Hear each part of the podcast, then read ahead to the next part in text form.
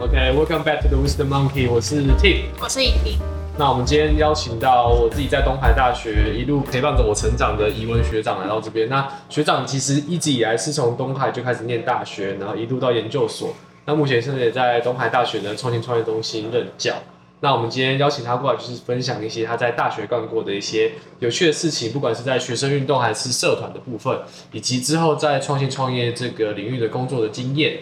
你毕业后创业的部分，是，对。呃，我毕业之后就算是被学校骗进来了，因为那时候就学校在做一个实验性教育的一个单位，实验型教育，呃，然后就是想要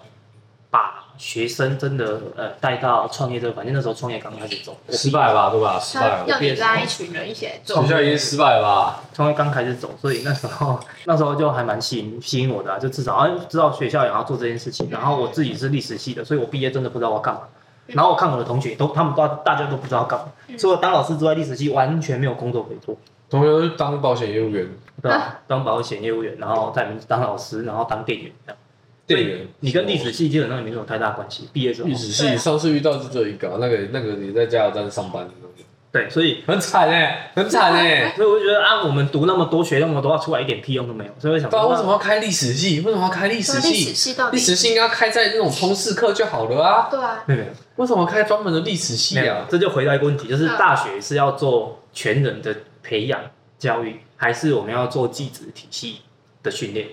这是那两我码们要事，让要大一到大四都不分系这样子，这是两社码会事。环境不好不是学校的错，对， 这就历大环境史历史系是重要的，现在是资本社会的世界，学校里面感觉就像一个坑，一个伊甸园的感觉。没有学校必须要容纳各式各样的声音在里面，这才是一个大学真正的意义跟价值。你商科很重要对啊，你社会科也很重要对，对啊，所以你各方面都要有，这个大学才会缤纷跟完美，这个社会也一样，啊嗯，我们不可以忽略任何一个力量好了，所以所以你之后工作做什么？这个这个这种东西改变不了，不要讲啊，了。我还是要帮历史系讲话啊。 OK OK，那最后一句，所以你历只史要系你，这是我然后学的再给你再给你五秒钟啊，对对对历史是什历史系么？重要最历史性的意义是什最么对最，我跟你讲，在时间间的洪流里找到自己，这就是历史系最大的目的。 ？OK OK，好，谢谢。然后大家第一份工作了，第一份工作 OK 了。 OK，然后我到学校来工作之后，发现哎、就是其实学校还蛮蛮多限制的，你很难真的去做到一些事情。即便我在单位是比较弹性的，不管我的一些事情，但是呃，你要在这个环境里面去做到很多改变，还是很困难。即便在大学，你都很困难。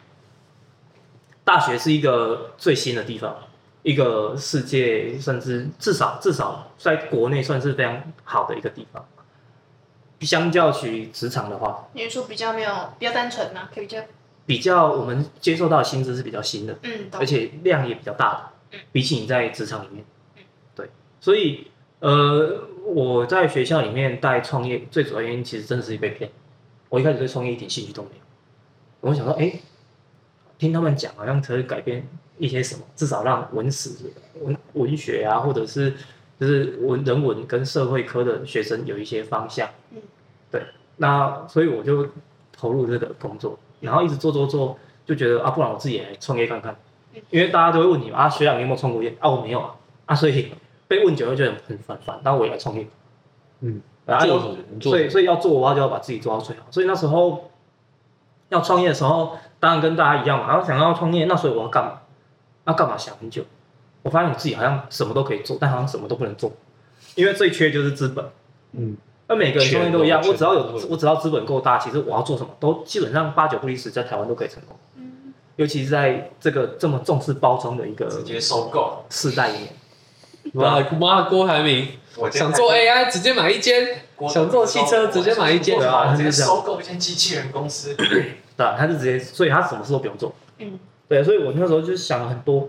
那最后就想到啊，好，那既然想那么多，好像一点用都没有，嗯我就把我的好朋友都找过来，嗯把几个好朋友找过来，我们来讨论我们要做什么。我发现我一直找不出方法，所以我跟大家讨论，也许大家会有些方法提供给我，嗯，哦，然后我们就开始讨论，然后那时候有一个自工系的，自工系的学弟，一个国贸系的学弟，一个社会系的学妹，这些可以干嘛？然后我们就这是啊学妹，学妹增可以加 行销，增加那个团团队的性别比，没错，我跟你讲，这很重要哦。然后那时候就开始慢慢做，然后开始讨论我们要怎么办。嗯，所以这个团队运作是因为有学妹才运作起对运来作的起，来不然一群哎真的男生真的，臭男生真的冲不了烟，真的，看臭你男们两个生就知道。臭男 生臭男生是冲了，你们两个挑当时如果挑女有生一个女生，搞不好就不一样。我哎，就没办法哦，啊就没办法哦，你们你们之间关系就不会那么尽力了，对那么尽力那了么碰撞。你们哎现在有了，现在在有一位，对，所以你们我看好你们。 好，那时候就是慢慢想，慢慢做，慢慢想，慢慢做。那时候我们还是停留在比较比较初级的创业想法，就是社会有什么问题，我们就解决什么问题。嗯，所以我们卖的东西就是解决社会问题。啊，具体要解决什么我不知道，所以我们开始就回头去找。嗯好，因为我们有共识嘛，就是因为我们都学生会出来的，嗯，所以我们在解决问题能力都还还可以，所以我们就去找说我们要怎么解决这个问题的。就找了很久啊，餐饮好像没什么可以解决的，嗯因为人家不鸟你就不鸟你，而且那是法规的问题。然后找了很久，我想哎，那我们提供住宿好了，提供住宿的优化的服务。住宿，啊，就是租房子，然后我们做一个租屋的平台居住正义，啊，类似这种。居对住正义，对，然后也许我我不能，哎跟房东打对台，诶也许我不能让所有的房东都用，但我的 TA 就是房东，我帮房东做到租屋的管理，因为嗯其实多数的房东都有两三间房子， 嗯，他其实很难做到管理，所以你他加入会了资本主义，所以他会他会委托给你，让我讲完，你加入你加入他 们，所以所以你很讲难，完，然后讲完， 所以你很难做到一个，所以你很难做到一个就是真正的管理。嗯所以我们就是让它系统化，嗯然后让它可以被线上管理的方式去做它，线上，啊、就所有东西都数位化嗯。所以我们那时候就开始尝试做现在的物联的那个系统，嗯，哦，就是用简单的 Arduino 或 App，然后去控制所有灯亮、灯暗，所以灯只要坏掉我都会知道，嗯那冷气开几度我也都会知道，所以你一个月电费多少，我可以精准的算给你，嗯，然后你要负担多少，这些全部都可以做得到。嗯就不需要每次租客都还要拍电表，对对对，然后包含上下电梯那个系统，我们也都可以就物联加在里面，都其实我们那时候都有努力做到这件事情，然后电子锁什么基本上都有。那我们那时候本来是想做这件事情，但是后来做一做发现不行，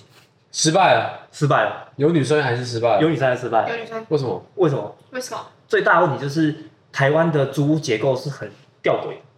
所有的租屋者不愿意让自己的东西被系统化，原因是因为这样他会被扣税，他不想被知道他哪一栋房子放在那边租赁，因为租赁是要收税的，他们更怕的是自己被收税金这件事情对，因为每个都炒房，每个都囤房，所以他们会怕，所以变成没有人愿意把这个东西系统化，所以这个东西就后来就挂了。最主要还是所以对市场了解不够，对，我们功课做不够，进去这就挂了。那我们后来就开始想啊，完蛋，丢那么多钱进去，那时候丢了快五十万，丢那么多钱进去，然后一点回馈都没有，那不是错塞，要倒了，怎么办？开始想，哦、既然我可以做到物联网，那我不做物联我也可以啊。我就开始把我们开始把那个重心放在那个赖的那个聊天机器人上来面爸的嘛，对，来爸最早期的，哎，那时候那时候 l i v 刚出来，根本没人会做，我们就是第一批进去在里面做的那那那那几个公司之一，所以我们就是一开始帮人家做行销，然后做类似那个广告的那个代抄啊什么的，所以我们其实也是做行销才比较有赚回来一点点。那时候那时候团队的那几个人都在干嘛？就各个系的他们团队在做什么？自贡系你在那边抠抠抠嘛，也不一定啊，因为还是有一些，其实那个那个，老实讲啊，那种东西也也很简单，就是现在你网络上找一找，你也可以把一个机器人做出来。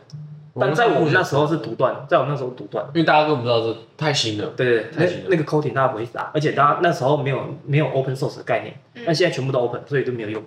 嗯啊，所以后来我们看看到快倒的时候，啊，就算了算了，全部钱分一分就就各自回家了，做多久啊？做到一年多吧。一年多。哦那这样你们你自己大概赚多少？你们投多少赚多少？我自己大概拿二三十吧，一年多二三十，嗯，这样一个月差不多一一万多。一一到大概平均大概是这种东西就大，你很难去预估你每个月创业，像像我们这种小本创业最难就是你很难去预估你每个月可以赚多少钱。赚嗯多赚少，比方说我在学校一个月就是三万四，嗯，我就固定了，所以我知道每个月我都可以拿到三万四、嗯但是我创业的时候有可能一个月十万块，嗯下一个月没有钱，嗯嗯，对，那即便说我我最后摊底算的是差不多，嗯，就假设我我把我的薪薪水跟我的工时换算的话，其实我创业的话反而赚比较多。所以如果假设我可以投入更多的话，也许我可以在创业上面赚更多，但是你很难去看你自己的投报率，所以你要去算。就像你们为什么选择关掉也是一样，你们算一算觉得不合算，嗯，但但就没错但就清算掉，对吧？没错。那到最后面决定要关掉，是因为是因为你们没有办法再接案了吗？还是你们主要是第一个是我们那时候接到一个没有很好的案子，然后因为那个案子的量体蛮大的，必须我们要有好几个人力投入在里面，当然获利也很高哦，那是一个帮人家做政治行销的工作，哦，帮一个医生做啊，那时候赖清德不是不是不是，那个像那种人不会叫我们做，哦，不然党工就没有意义。嗯啊，对，所以我们那时候就是用整个行销在帮包装一个一个候选人，嗯，变成是一个政治人物的时怎候，么怎么变水军公司？啊，对对对，啊，我们做行销的嘛，我刚刚有讲，我们做赖的机器人，其实基本上就是做行销，嗯我只是把行销的标的从商品放到人身上，那人是最难行销的一个东西嘛。没错，我们那时候想说，天真的以为说，哎、我如果把人行销好，那我就没问题。殊不知，那位客人他的想法 很特别，什么想我法？我们所有的团队成员都没有办法接受他的一些观点跟想法讲一下啊，反正也不知道是谁啊，讲一下。哎啊，譬如说，客户，嗯哼，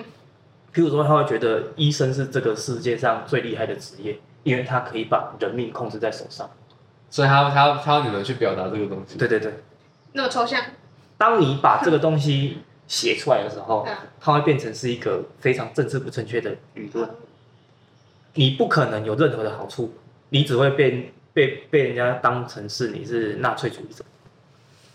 嗯哼，对，所以这个绝对是不能碰的。但他就希望我们把这个东西行销出去，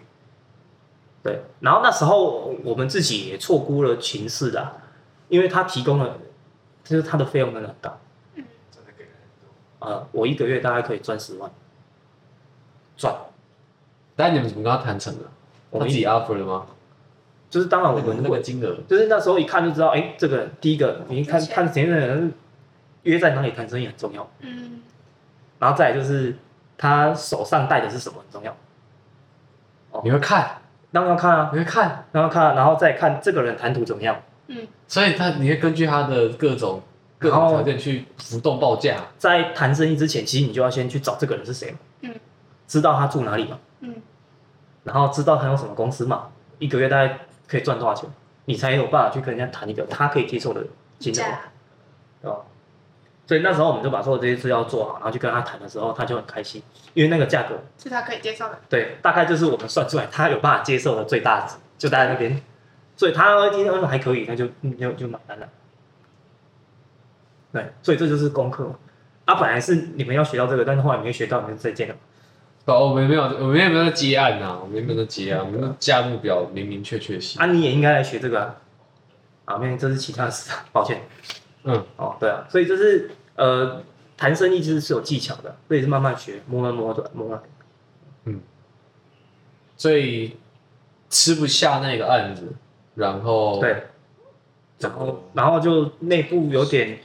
我们发现的时候已经太晚了，就是我怎们么？每你到底发生什么事情？不是说忙的忙的不可开交？啊，每个人的情绪劳动太大，嗯，就发现我们最后都不是在正在做事，而是在舒缓彼此的情绪而已，让彼此不要吵架，不要生气。然后到那个时候，其实我们就知道我们可能不适合。啊，就像那时候几岁啊？那时候才二十二十四、二十五，对，那二十然后岁，现在几岁？啊现在二八，这样了吧？那时候不够成熟去完成这件事情，所以大家就吵架，然后就呃有一个成员就说他不干了什么的，然后就就就就当然就分裂了。哦，所以就是最后面这对，啊样，后来就大家就吵吵就架吵了，也是吵架了，欢而散，吵架了，对典型那的现在创业团队，对，那现在你是们还是因为单吃不下去，对，但现在散是掉了现在是很快乐的，就是大家还是好朋友，毕竟大家一起努力走过那一段。但我觉得还不错啊，你们是单吃不下去对，吵架，不是不是没有单吵架，对，没有单也是啊，当我们那时候也想说，啊不然这个单就再撑一阵子，然后找别的单吃掉。嗯，但是这个这个这个利润太高了，太香 了，因为所以有点人栽想进去有了人想做，对，就有点栽进它里面，然后就后来发现说已经，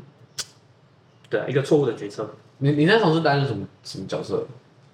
我就一直是一个共同创办人的一个角色吧。那你做什么啊？共同创造你的头衔，每个人都有。 我们你做什么那个工作内容？我的分工基本上就是第一个就是专案管理，就是一个 PM 角色。嗯那再来就是我要去跟人家，我是我是 PM 嘛，所以我必须去跟人家介绍我的就是团队有多强，我嗯们卖的东西是什么，嗯所以兼业务的角色，嗯。对啊，所以基本上就是往这方面去做。哦，那这样是很很很大程度去控制对团队的对的的进程跟啊未来的销售。对，所以那时候也很常跟团队的成员吵架，因为那时候也不懂得怎么好好当一个领导人。你们会操什么？就是我很常那时候的我，那时候的我啦，很幼稚，就常常看他们在，比方说上班时间，然后我看到他们在干嘛，然后我就说啊，你又在看什么？那听什么音乐呢？连哦这个都就要是嘴炮这样子。对，当你连当一个领导人连这个都在管的时候，代表你是一个非常废的一个，就是你你没有办法让你的工作伙伴在舒服的环境去工作的话，基本上你什么都做不了。新新创团队应该一开始还是比较比较开放一点吧，就大家对对对对可以对对对对，随便工，作，但是质量有到就好了。对，硬要这样才是一个比较好的一个状态，对啊，然后后来就是呃，也是慢慢学嘛，也是自己去参与很多呃活动啊、一些课程啊、一些讲座，然后去慢慢提升自己的管理的能量，嗯，然后找到自己的控制幅度到哪里，嗯，然后就是往这方面去对拿捏管多少？所以这就都从是那一次也慢慢来。嗯然后那一次结束之后，我们规模就缩的很小，嗯变成是我跟另外学长在做。嗯，就是还是有在做，对对，就陆陆续续接一些案子，然后打打工这样。对啊，那现在比较常叫我帮忙的是帮人家写计划书了。嗯，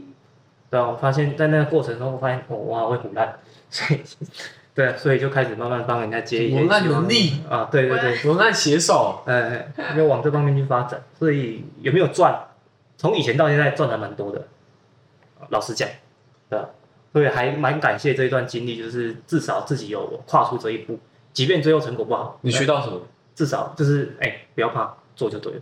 不要怕，嗯哼，不要觉得说自己什么都不会，不要觉得你什么都做了就会了。懂。对，OK，所以这就是这一段创业经历里面对最对宝贵的东西。对，老实讲，我那时候真的什么都不会，但可是什么都会，对，也没有到什么都会，至少都会一点点。九十九点九九九九九 percent 哎，你可以跟人家沟通，那就够了。啊，跟人的互动很重要。对，你要去听得懂你的客户想要知道什么，嗯，对啊，这很重要。真的。那这是之前，那现在呢？现在，当然刚刚提啊，我把规模缩得很小，所以就是做我自己做得了、做负荷得了的那个单子就好。然后另外一方面就是帮人家写计划。那你说你等一下就会问未来对啊，那未来当然还是想要做一点自己的大轰轰烈烈的大事业。轰轰烈烈的大事业，那没有啊现，已在经过了那个年纪了， 就是呃，我自己去，我后来工作，然后又创业之后，才发现，哎，社工领域还不错。第一个，它是可以做的社会学，就是行动的社会，社会的行动学应该讲嗯社会行动学。第二个是，呃，在现代的这个环境里面，人跟人之间变得很复杂。过去大家是非常信任彼此的一个基础，但是在未来的环境一定会被改变，因为我们越来越多科技进来的时候，其实呃，多数的我们这一辈多数人都有诉情障碍，嗯就是我们不知道怎么把自己的情绪讲出来。嗯但是我拿到手机的时候，变成哦，很会嘴炮，变得很厉害什么的，哦，会有不同的人格。但是键我盘手，对，但是我没有办法把我自己的话讲出来懂。对，这就是诉情障碍。那诉情障碍只是一个表征，它会慢慢的变成更大的社会问题，就是我们没有办法去阐述我自己。嗯那你没有办法阐述你自己的时候，你就会产生很多很多的更多的问题。它会放大成一个大问题。对，所以只有人的工作才会这个需求会一直不断的扩张。对我那时候就是这样以为。对啊，那学长刚刚讲到，他们可能遇到很多问题点，那对你自己有没有哪一个地方是有遇到问题呢？或者是成甚至成为你的转捩点的，就是在你创业的部你说我自己的时候分。啊，哦，我自己最大的就是本来在写一些 paperwork，然后写一写，然后发现哎、诶我好像很厉害， 好像很会写，然后就往这方面一直写。我会掰，对啊，这就是我自己最大 的一个意意外发现的东西。对嗯对对，因为我过去我们在历史系写的都是比较一份证据两份话，但是我看到什么史料，然后顶多就是解释这份史料它代表意义跟价值而已。西元前五百零呃，或者是或者是呃，可能六十年前的某一份文献这样。啊，对，然后它可能代表的不是一个事实，但是它代表一个现象。那我们怎么从这个东西里面找出它的现象，讨论到部分事实或什么？对，我们的医学比较常在做这件事嘛。那回到这边的时候，发现哎，其实除了这些之外，我还可以去做一些不一样的东西，更多的在文字上的一些论述跟一些突破。对啊，也是慢慢学，然后慢慢去碰，然后再来就是第二个部分应该是团队吧。因为我自己刚刚有提到嘛，就是我自己团队带的很差，嗯，所以就是因为带的很差，所以我也花了很多时间去学怎么别人怎么带团队。嗯所以当而且我自己在这个环境里面去带很多创业团队的时候，会发现，哎，好像多数的团队都会有相同的一些东西，对，所以变成说我们可以去协助团队去面对这些困难，除非是那个团队自己跑掉，那也没办法。所以每个困难都有一个公式可以解。对，大部分你会遇到就这样嘛，就是就一个一个一定是吵架，对，然后就是工作分配不均，嗯然后就是钱分配不均，嗯然后或者就是呃财务上哦，可能谁的压力比较吃紧，没有办法做到弹性的应用的时候，就会吵架。对啊，基本上大概就是这几个团队内部的话，刚刚提到那个企划，感觉持续很久哎、是不是有什么问题才过去，还是怎么样？社社会企业是不是反正是未来目标嘛。那对啊我感觉会饿死哎、怎么会饿死？那感觉会饿死啊！社会企业感觉都很容易饿死啊社。会企业不会饿死啊，听到“社社会会”这两字，感觉就超 low 主要就的。是既定印象哦，所以所以你们要多来跟我然消后费。打破一下，你们一个人，哎呀，我们每一个、我们每一个消费都决定了我们未来的 方向。你要让我买单啊！对不对，我们每一个消费都决定未来的可能。所以，当我们把钱同样的一笔钱，我假设我要买珍珠奶茶，那我去有更有社会意义的地地方买这杯珍珠奶茶你，不能要求人类要有更高的道德良知啊这！个社会本身就会慢慢的调整，往更好的方向去。那我不需要所有人都变成是我的消费者，嗯，我只要让认同我的理念的人变成我的消费者就够了， OK 哦， OK，对吧？到没有一个独断性的品牌会垄断这个市场。你希望建立的是这种对，比方说 Apple，Apple 的产品很好，但是它也没有垄断整个市场啊。嗯对吧？手机的市场还是百家争鸣的，嗯大家还是都还是在出各自新的，对，所以它没有一个公式或者是一个呃稳赢的方式，没有嗯，就是在不断尝试中去找到自己的方向跟市场定位。下个人生规划，嗯理想类是什么？我跟你讲，很多事情不能定义，不能想得太清楚好。当你想太清楚的时候，你只会在你的那个限制里面去发展，嗯，对吧？所以只要把自己丢到一个陌生的环境，然后你有自己想做的事情，基本上生命就会找到自己的出路。认同，没有人想过今天你会在这个地方做这些事情，绝对没有。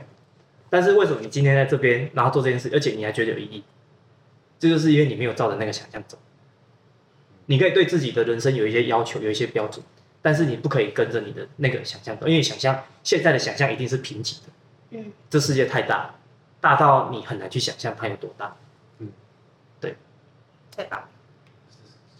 OK， 太好，棒了，太棒了，那我们今天就到这边喽。谢谢学长，谢谢你们，谢谢。谢谢谢谢。